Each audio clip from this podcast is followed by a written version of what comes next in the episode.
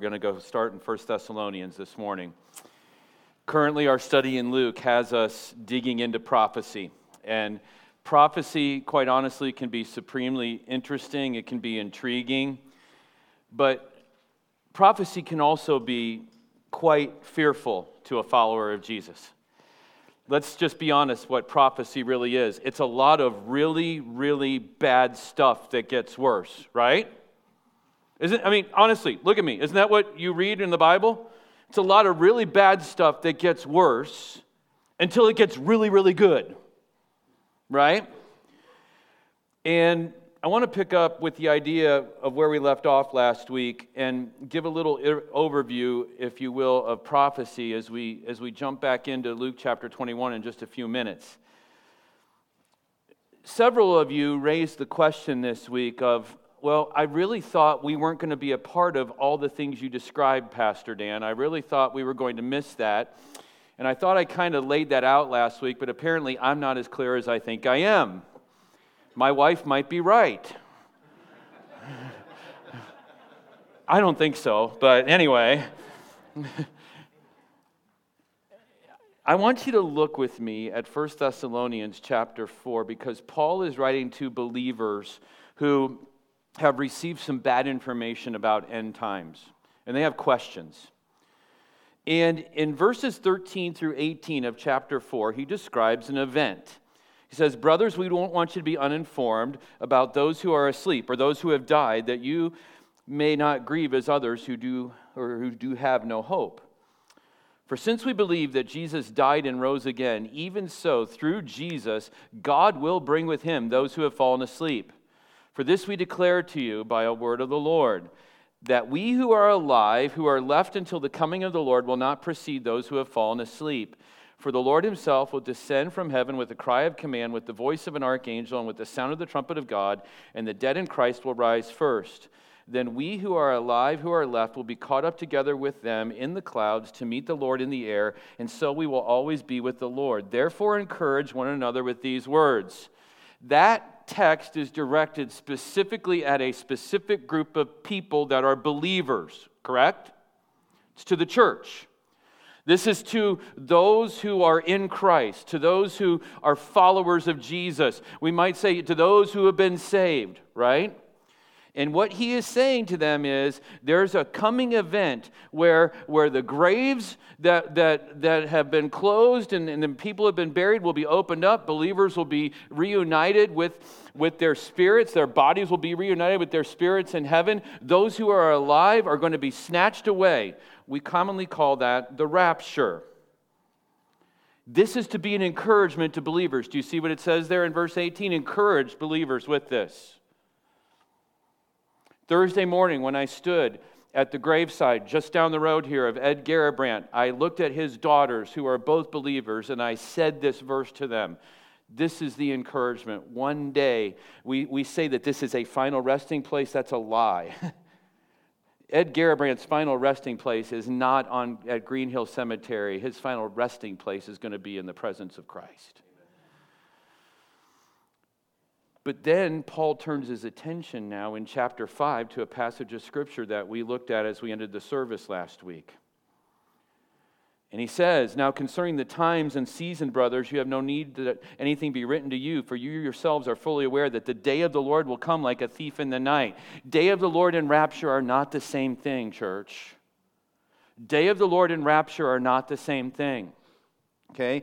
Day of the Lord is an Old Testament term 19 times it's used in the Old Testament, four times in, in the New Testament. And we're going to see another term in, in Luke chapter 21 that closely corresponds to Day of the Lord this morning. Okay?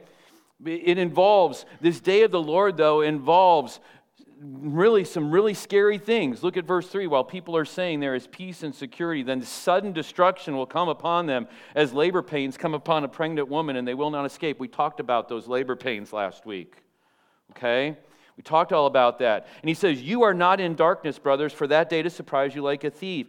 You are all children of light, children of the day. We're not of the night nor of the darkness. So then let us not sleep as others do, but let's keep awake and be sober. And then he says this in verse 9. Look what he says God has not destined us for wrath, but to obtain salvation through our Lord Jesus Christ. Okay? This thief in the night description, the labor pains, were what Jesus was referring to in Luke chapter 21 as he was there giving the Olivet discourse. These are all things that are going to happen. But, but Paul here tells us in verse 9 God's not destined us, the church, for wrath. You see, we deserve the wrath of God, right? Church, we deserve it. But we're not getting it because Jesus took it for us on the cross. But there's a group of people who will face the wrath of God, the unmitigated wrath of God. And so, what Paul is teaching us is this the church is going to suffer persecution, and maybe we should put it this way we are not going to go through the tribulation period that comes after the rapture, but we are certainly going to suffer in the lead up that builds up to it. We're going to suffer. If you're paying attention at all to what's even happening right now in our country, this whole issue of life is not just about the constitutional right of life, liberty, and the pursuit of happiness. It's now being framed as this is a religious thing. And, and, and pretty soon it's going to be turned right on the church of Jesus Christ. Be prepared for it. And so, with that in mind, turn with me to Luke chapter 21 this morning. This morning, we're going to look at two passages of Scripture. We're going to look at Luke chapter 21, and we're going to look at Matthew 24, a specific passage in Matthew 24. Because Jesus, now, as he's working his way through the Olivet Discourse, now turns his attention on the one city that is central to all of the Scripture. What city is that, church? What city is at the center of it all in the Scripture? It's Jerusalem. And he's going to turn his attention to Jerusalem. It's known as the city of God. It's the joyful city, the city of peace, the city of the great king. Elsewhere, it's referred to as Zion. It's central to, to much of our scripture, and it's going to be the focal point of the end time. Jerusalem is going to be the place where all the world will focus its energies and its attention. The city's going to be destroyed, but it's also going to be replaced, which is good news. According to Revelation chapter 21, there will be a new Jerusalem for those whose names are written in the Lamb's book of life. Is your name in the Lamb's book of life? Guess what? You'll get to be in the new Jerusalem. Isn't that awesome? So, this morning, there's two events that Jesus completely predicts and talks about leading up to his final coming. Next week, we're going to talk about Christ's second coming. These two events deal specifically with the city of Jerusalem, and they are precursors to Christ's return. And they deal with the tribulation period. So, Luke chapter 21, verses 20 through 24, and then we're going to flip over to Matthew chapter 24. But when you see Jerusalem surrounded by armies, then know that its desolation has come near. If you're the kind of person that marks in your Bible, mark that word desolation. That's a pretty important word. Then let those who are in Judea flee to the mountains, and let those who are inside the city depart, and let those who are out in the country, not those who are out in the country, enter it. For these are, another phrase to mark, days of vengeance. Days of vengeance. Very similar terminology to day of the Lord. Isaiah and the prophet Micah both use that term, days of vengeance, in their writings. For these are days of vengeance to fulfill all that is written. Alas for women who are pregnant and for those who are nursing infants in those days. There will be great distress upon the earth and wrath against this people. They will fall by the edge of the sword and be led captive among them, all nations. And Jerusalem will be trampled underfoot by the Gentiles until the times of the Gentiles are fulfilled. Go with me to Matthew chapter 24. Matthew chapter 24 in this very context, here is what Jesus says, and here's what Matthew records for us in Matthew chapter 24. Verse 15. So, when you see the abomination of desolation spoken uh, by the prophet Daniel standing in the holy place, and then he puts a parenthetical, Matthew says, Let the reader understand. Then let those who are in Judea flee to the mountains. Let the one who is on the housetop not go down to take what is in his house, and let the one who is in the field not turn back to take his cloak. And alas, for women who are pregnant and for those who are nursing infants in those days, pray that your flight may not be in winter or on a Sabbath, for then there will be great tribulation. Circle that. Great tribulation. Such as not is not seen from the beginning of the world until now, no, and never will be. And if those days had not been cut short, no human being would be saved but for the sake of the elect, those days will be cut short. Then, if anyone says to you, Look, here is the Christ, or there he is, do not believe it. For false Christs and false prophets will arise and perform great signs and wonders, so as to lead astray, if possible, even the elect. See, I have told you beforehand. So if they say to you, Look, he is in the wilderness, do not go out. If they say, Look, he's in the inner rooms, do not believe it. For as the lightning comes from the east and shines as far as the west, so will be the coming of the Son of Man. In other words, it's going to be obvious when it's time for Christ to return. No one knows the day or hour, but it's going to be obvious. Those two truths can both be true. And then he says this wherever the corpse is, there the vultures will gather, which is a foreshadowing of, some, of a very significant event. So, in these two passages, we have two things that Jesus talks about one, the destruction of Jerusalem, and two, this thing called the abomination of desolation. Both events are closely tied together. Luke 21 20, I had you circle the word desolation. Matthew 24, we just read about the abomination of desolation. And in verse 15, Jesus clues us in. He said, spoken of by the prophet Daniel. So, that means we got to go somewhere else this morning in our, in our Bibles. We got to go back to Daniel's prophecy. Join me in the book of Daniel. Join me in the book of Daniel. And we're going to look at two, two chapters in the book of Daniel because Daniel talks about this twice. He talks about it in Daniel chapter 9, and he talks about it in Daniel chapter 11. I want to start in Daniel chapter 11. So, in Daniel chapter 11, Daniel describes, we don't have time to, to take the whole chapter, it's a lengthy one. He's describing this king that's going to show up in Jerusalem. And in verse 31, it says this Forces from him shall appear and profane the temple and fortress, and shall take away the regular burnt offering, and they shall set up the abomination that makes desolate, the abomination of desolation. He shall seduce with flattery those who violate the covenant, but the people who know their God shall stand firm and take action. And the wise among the people shall make many understand, though for some days they shall stumble by sword and flame, by captivity and plunder. He's describing a situation here, he's describing an event. And what he's describing actually took place. History records for us in 168 BC, there was a guy named Antiochus Epiphanes. You may have heard of this guy. He was a Syrian king. Okay, I know I'm a history guy and this all jazzes me up, but this is really important. Syria is north of Israel, Egypt is south of Israel. Antiochus Epiphanes had this desire to control that part of the world that he was, that, that he was in, and so he made war with Egypt. He marched right through Israel, went down to Egypt, and made war with Egypt.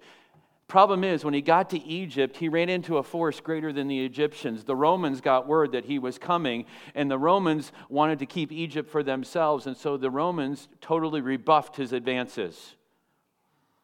And like any egotistical world leader, he got bent out of shape. And so on his retreat, he came back from Egypt, going to Syria. He has to go through what country? Israel. Guess what he did with his anger? He took it out on a neutral party in this one. Israel wasn't even involved in this, and he took it out on, on the Jewish people. And so, after he had been rebuffed by Rome, he took out his frustration on Israel. And during that time, Syria occupied Israel, specifically Jerusalem. And during that occupation, several things happened. One, they banned all sacrifices in the temple, they banned all sacrifices. Secondly, to desecrate the temple, they took a pig and they offered its blood as sacrifice on the altar. If you know anything about Jewish law and Mosaic law, what's one animal that you never were allowed to offer a sacrifice? Pig. And then, thirdly, they placed an idol of Zeus right in the middle of the temple, and they worshiped Zeus. Jesus and the Jews referred to this as the abomination of desolation. The temple basically was rendered useless for worship. Rendered useless for worship. So when we read that in Matthew, it's easy to read that and say, okay, this has already taken place, this has already been fulfilled. But there's another reference in Daniel to this if you go back two chapters to Daniel chapter 9. Have you noticed this when you read Old Testament prophecy that many times there's a dual fulfillment of Old Testament prophecy? There's a, there's a kind of localized, if you will, uh, uh, occurrence that, that kind of fulfills that prophecy, but usually those prophecies refer to something much larger. This is one of those cases. In Daniel chapter 9, as Daniel is praying for his people, Gabriel comes and brings him this answer to his prayer that Daniel, I'm sure when he first got it, is like, What kind of answer is this? What kind of answer is this? And it, and it seems kind of cryptic, but don't get taken in by the language here. Let's just try to understand it. Verse 24 of Daniel chapter 9, as Daniel is getting his answer from Gabriel, this is what he is told 70 weeks are decreed, or 77s are decreed about your people and your holy city to finish the transgression, to put an end to sin, and to atone for iniquity, to bring in everlasting righteousness, to seal both vision and prophet, and to anoint a most holy place. There's a key phrase in this that helps us to understand something it says that these 77s, weeks are sevens. He says this is going to atone for iniquity and it's going to bring about everlasting righteousness. Here's a question for you How long does everlasting righteousness last, church? Forever, right? Do we live in a world that has everlasting righteousness present right now? You sure? You, you confident in that? Okay. So he's talking about something that hasn't happened yet. Daniel's prayer was, is Lord, when are we going to get to return? When, when, is, when is the temple going to be rebuilt? When are we going to be able to go back and worship? And God's giving him the answer. So, verse 25, here's, here's the beginning of the answer. Know therefore and understand that from the going out of the word to restore and build Jerusalem to the coming of an anointed one, a prince, there shall be seven weeks or seven sevens. Okay? Seven times seven is what? Middle school math, kids. Seven times seven is what? 49. Okay? Here, here we have Daniel receiving his prophecy. There's going to be seven sevens. God's true to his word, and I want you to see this. From the time that Artaxerxes gave the command to rebuild the temple until it was rebuilt, guess how many years it took? Seven sevens is 49. 49 years from that command. Okay? So check a box. We got one right here. So there's going to be there's going to be an anointed one. A prince there shall be seven weeks. Then for 62 weeks it shall be built again with squares and a moat, but in a troubled time. 62 times 7, I'm not expecting the middle school math kids to get this. It's 434. Okay? Verse 26 After the 62 weeks, an anointed one shall be cut off and shall have nothing. An anointed one. What's another word for anointed one, church? Messiah. So if you take 49 and you add to it 434, you, you come up with this period of time that leads us directly to the time that Christ was crucified. God's given the word here to Daniel. Daniel's writing this down, okay? The Messiah is cut off. Okay? Then for 62 weeks it shall be built again with squares and moat. End of verse 25. And after 62 weeks, an anointed one shall cut off and shall have nothing. And the people of the prince who is to come shall destroy the city and the sanctuary. And it shall come with a flood. And to the end there shall be war. Desolations are decreed. And he shall make a strong covenant with many for one week, and for half of the week he shall put an end to sacrifice and offering. And on the wing of abomination shall come one who makes desolate until the decreed end is poured out on the desolator. So there's 69 weeks that have been fulfilled, but there's a, there's a 70th week. This is all about Jerusalem. This is all about Israel. What do you know about world history about Israel? Has Israel been a major player in world history for a long time? It has, but recently, has it been much of a big player? No, it's been on the receiving end of all of the world's, all of the world's hatred, right? And so, what, what Daniel here is receiving, what God is te- telling him is this that there's coming another seven year period where Jerusalem is going to be front and center again. I believe, and Scripture, I think, backs it up strongly, that this is the seven year tribulation period. See, right now, this is the Gentile age. The Bible says nothing's going to happen until the gospel is proclaimed to all the generations, okay, or to all the nations, right? And, and, and all the nations could be summed up under one word Gentile, right?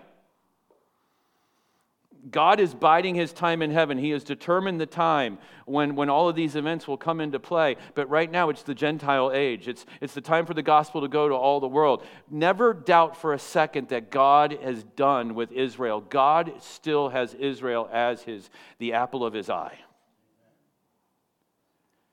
It may not seem like it right now. But if you look at verse 27, someone's going to come and make a strong covenant with many for one week, for, for, for seven years. That one I would correspond and tell you is this is the one named in Revelation chapter 13 as the beast. We know him as the Antichrist. He will appear on the world scene and he will be a dynamic leader. He, he will be charismatic in, in the way that he will be able to bring all the nations together. Imagine this all of the nations together and forge a peace treaty with all the nations. Can you imagine? Can you imagine all the nations getting along together? This guy's going to be able to do it. Revelation 13 says this that he is granted great authority and power from God which should point us to this. This all seems to be very man centered and man focused, and it deals with the world where there are men. But let's understand this is all about God's plan. This is all God's plan. He's going to give this Antichrist power and authority, and the Antichrist is going to, as all men do, misuse that power and authority. And at the end of, of 42 months, halfway through, he's going to break the treaty that he makes. And it's specifically the treaty that he makes with Israel. The Jewish people will be coming back to Jerusalem. They'll be offering sacrifice at a temple that will be rebuilt. That seems so far fetched to us right now, doesn't it? It seems so far fetched to us. You see pictures of Jerusalem, or many of you have visited Jerusalem, and, and you go there and you're like, well, well, the temple was, there's like a couple of mosques sitting there. I don't think that they're willingly going to give us the real estate back to build the temple. There will be a great peace treaty. But at the end of three and a half years, halfway into this, notice verse 27 He shall put an end to sacrifice and offering he's going to make the temple again a place that's worthless for worship. Now, we've seen what Daniel has to say. Go back with me to Matthew chapter 24. Because as Christ talks about this, he points out a couple important details. In Matthew chapter 24, as he's dealing with this, he says this. Verse 21 Then there will be great tribulation such as has not been from the beginning of the world until now, no, and never will be. What Jesus is pointing out to us is this. And, and, and, Christ is giving his commentary on this for us. He's saying this is nothing like the world has ever seen or ever will see. Because the first time that God poured out his wrath was in a flood, right? He poured out his wrath on the world, right? And then he said, he made a promise, I'll never pour out my wrath like that again until what? Until I pour it out in the end, right? But there was another time that God poured out his wrath. And it was when Jesus hung on the cross. But it wasn't for all the world to see. That was kind of a private moment, and we got a brief glimpse of what it was like when Christ on the cross cries out, My God, my God, why have you forsaken me? And in that moment, God poured out his judgment on the sin of mankind as it was placed upon Christ. And God poured his full wrath and fury out on my sin and on your sin on Christ as he hung on the cross. But that really wasn't visible for the world to see, was it? In many ways. Now Jesus is saying this there's going to be a great tribulation, such as not been from the beginning of the world until now, no, and never will be. Because this always has been the Father's world. We sing that song, This is my Father's world. Well, because it's His world, He has every right to do with it what He desires to do with it. And He made a perfect world and man corrupted that world, and that world is broken, and we are living proof that we live in a broken world, are we not? And because we live in a broken world that, that will not be redeemed, will not receive Christ as its Messiah, that world will be judged. That world will be judged. And God's wrath will be poured out. Man's going to be a part of this, but remember, this is God's judgment. This is God's judgment that's coming. What's interesting is from Revelation chapter 13, if we had time, we'd go look. But during that time, there's going to be believers here on the earth. There, there's going to be believers here on this earth. It, it, talks about how, how the saints, how the saints will, will basically be fighting for their lives and on the run. But that's not the church. Remember, we saw this last week. I reminded you again 1 Thessalonians 5 the church is not destined to see the wrath of God. We've, we've faced it already. Christ faced it for us, excuse me. We didn't face it, Christ faced it for us. So, the first event that Jesus talks about in the Olivet Discourse that deals with Jerusalem is the abomination of desolation, the, the rendering of the temple useless, the breaking of the treaty during the seven year tribulation period. Now we finally get to Luke. Turn with me to Luke, chap- Luke chapter 21. But that's not the only thing that's going to happen. The events that Jesus described with the abomination of desolation are going to culminate with a siege of Jerusalem like has never been seen. Now, many have stu- read this and studied this and believe that this already happened in AD 70. And it's historical fact that the Romans came in and sacked the city. Okay?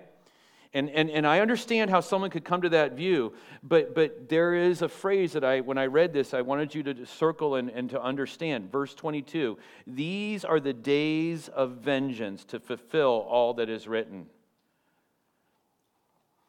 Jesus specifically uses language that the prophet Isaiah used hundreds of years before in Isaiah chapter 34, talking about the day of the Lord, saying that was a day of vengeance. Jesus is not referring to Rome coming in and, and sacking Jerusalem. These are prophetic, dare I say, apocalyptic passages that we're dealing with here. You see, Jerusalem has always been under siege. The historian Eric Cline, who has spent his life studying Jerusalem's history, estimates there's been at least 118 separate conflicts in and for Jerusalem in the last 4,000 years. 118 separate ones that he knows of.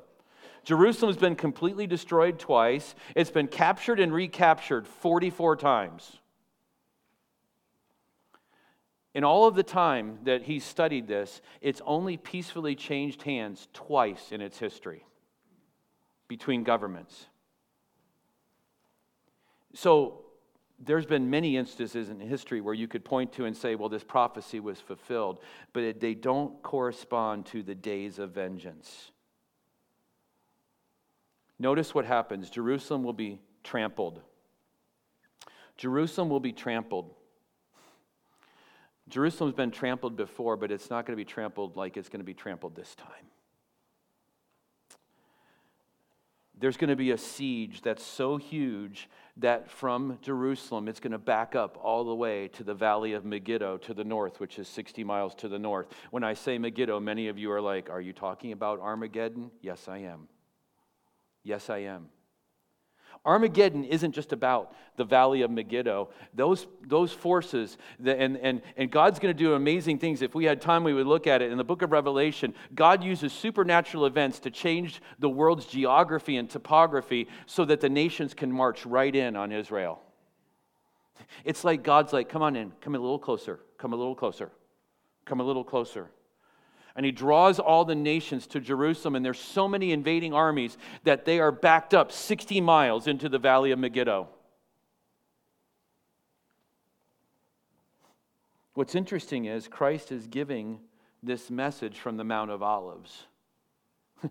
Zechariah chapter 14, verses 1 through 4, tells us the exact location where Christ will return to this earth. Guess where it is, church? Mount of Olives. Mount of Olives. And when Christ returns, and we'll focus on this next week, it won't be pretty.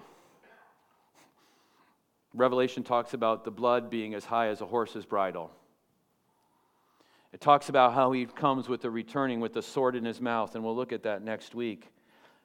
Because Jesus, here in Luke 21, in our text next week, talks about his return. You say, so PD, why does this matter to us? Why do these two events matter? If we're not going to be here, why do we take the time to cover them? Well, I think there's a couple things we need to understand here. One, there's this biblical command, and I want you to see it. Go back with me to Psalm 122. Tucked away right after the 119th Psalm, which gets all of our attention, and then Psalm 121, you know, one of my favorites, I will lift up to my, eye, uh, my eyes to the hills from where my help comes from, is Psalm 122. And Psalm 122 is all about Jerusalem. And in Psalm 122, verse 6, we have this command. You've heard it before, I'm sure. Pray for the peace of Jerusalem. Why is it important that even in the political structure in, in the world's economy today that our country line up with Israel? Because if you line up with Israel, you're on the right side. And for those of you who want to think that maybe the U.S. will always be on Israel's side, every nation will line up against Israel, folks. There's a reason why our country is falling apart. There's a reason why. There's a reason why it feels like it's going down the tubes because things are not going to get better. And there will come a day where even the United States will turn its back on Israel. To pray for the peace of Jerusalem is actually to pray for rough times for Jerusalem. Do you know that? Because, because before the peace of Jerusalem comes, it has to endure one more siege, doesn't it? But to pray for the peace of Jerusalem is basically to pray for your kingdom come and your will to be done on earth as it is in heaven. You know, you and I may not face tribulation, but I think it's important for us to understand what's going to come in the tribulation period for this reason. The specter of what is going to take place in this world should motivate us all the more to carry out the mission of being ambassadors for Christ. It really should. You see, we're beginning to see, even on a small scale in our nation, what the rage and hatred that is going to happen to those who, who stand with Christ. They're not even hiding it. They're, call, they're calling their demonstration Nights of Rage. Have you seen that? Nights of Rage. When I saw that this week, I thought about Martin Luther and the great hymn, A Mighty Fortress is Our God. He said this the prince of darkness grim, we tremble not for him. His rage we can endure. For lo, his doom is sure, and one little word shall fell him. Church, the tribulation is going to be horrible. It is. It's going to be horrible, which is why we ought to be busy right now evangelizing the world that we're called to be in right now your friends and neighbors who don't know Christ, they're gonna, they may possibly go through it. I don't know. Or their kids may go through it. But here's the one thing that I know Satan is going to do his worst. He's going to do his worst, but he's not going to prevail. He's not going to prevail. He's going to crush Jerusalem. He's going to desecrate worship in the temple. He's going to think he's won a major victory. But in the end, he will be swept away by Almighty God. Luther ended that hymn with these lines, talking to us as believers Let goods and kindred go, this mortal life also. The body they may kill, God's truth abideth still. You know where we're supposed to line up with? God's truth. And then his final triumphant line His kingdom is forever. His kingdom is forever. Sometimes we get a little confused in our thinking. The U.S. isn't forever. Do you understand that? the United States is not forever. We're not going to be the new Israel that, that carries the banner. No, Israel will return to its prominence because that's the way God wants it to be. So don't put your allegiance to a flag or a country that one day is going to turn on Israel. I'm not saying not to be patriotic, don't mishear me here. But put your ultimate allegiance to the one whose kingdom is forever. Put your ultimate allegiance there.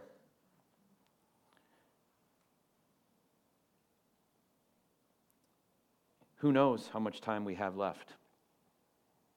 If we knew, I think we'd all be quaking in our boots right now.